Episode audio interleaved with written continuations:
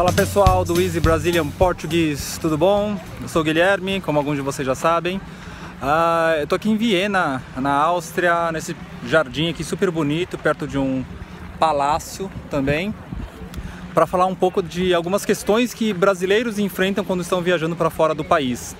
Uh, então, ao invés de falar do trivial que a gente já sabe, que é basicamente sentir falta da família e dos amigos, uh, da comida brasileira, com certeza, e também da nossa língua, uh, falar um pouco de outras questões, um pouco mais de comportamento e de cultura, que geralmente a gente pode se surpreender um pouco, mas não deixa também de ser engraçado. Beleza? Vem comigo!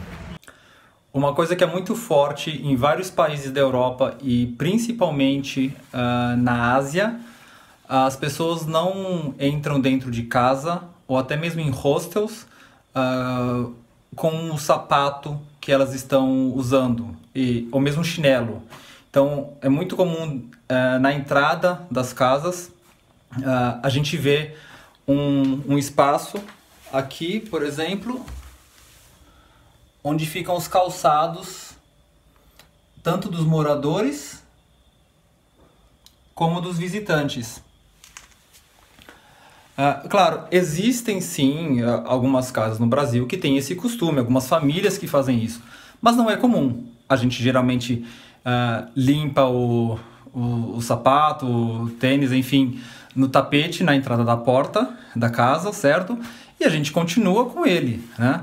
Uh, então é, um, é quase uma obrigação você, você tirar o sapato e você fica ou de meia ou descalço. Alguns lugares como hostels ou outros tipos de homestays eh, fornecem até um, um chinelo, assim, um chinelo mais macio, né, para você, para você ficar dentro de casa. Então essa é uma, é uma diferença assim, que no Brasil de vez em quando acontece, mas fora do Brasil, principalmente na Europa e nesse país da Ásia, é quase uma obrigação, beleza?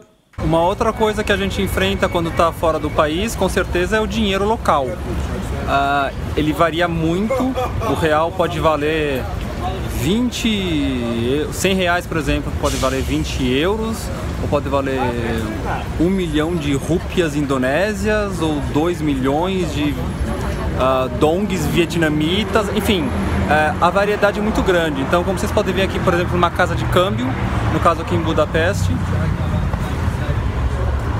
a cotação das moedas ali para cada país, é, então você perde a noção do que é caro, do que é barato. Então você tem que fazer uma, uma média de qual que é a cotação daquele dia, daquela, daquela moeda pro, pro real, e ver como que você vai usar isso, se você vai sacar dinheiro na, no caixa eletrônico, se você vai usar cartão de crédito, e aí tem implicações financeiras diferentes. Então você fica um pouco perdido, se isso é caro, isso é barato, você tem que ficar convertendo com alguma frequência para até se acostumar com a moeda daquele país. Uma outra diferença são os sinais de trânsito e a interpretação deles aqui fora do Brasil.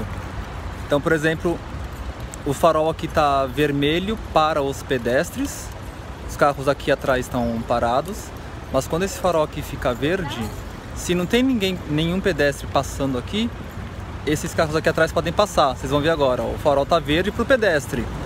Ou seja, eu poderia atravessar, mas tem carros passando. Então, esses carros aqui atrás, ó, eles não estão desrespeitando a lei. Você pode ir fora do Brasil, aqui por exemplo na Itália, se não tem nenhum pedestre atravessando, mesmo que esteja verde o sinal para o pedestre, o carro na, na outra rua, ele pode, ele pode passar nessa rua. Então, é um pouco... É, é bem diferente, aliás, né, do Brasil.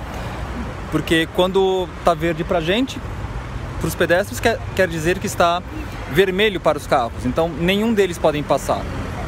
Mas é comum nos Estados Unidos, enfim, Europa, em outros lugares, você vê isso. Então, é um pouco é, levemente assustador. Por outro lado, é bom mencionar que eles têm que parar toda vez que o pedestre está atravessando a rua, mesmo que o sinal seja verde para os carros. Entendeu? Então... É um pouco, é uma, é uma diferença um pouquinho cultural, não chega a ser perigoso, é apenas para se acostumar. Então é uma, uma outra diferença que acho que vale a pena ficar ligado. Valeu? Então pessoal, é isso aí, dica bônus, cuidado com os cumprimentos, muitos estrangeiros não são tão calorosos quanto os brasileiros, ok? Então, até o próximo vídeo e boas viagens!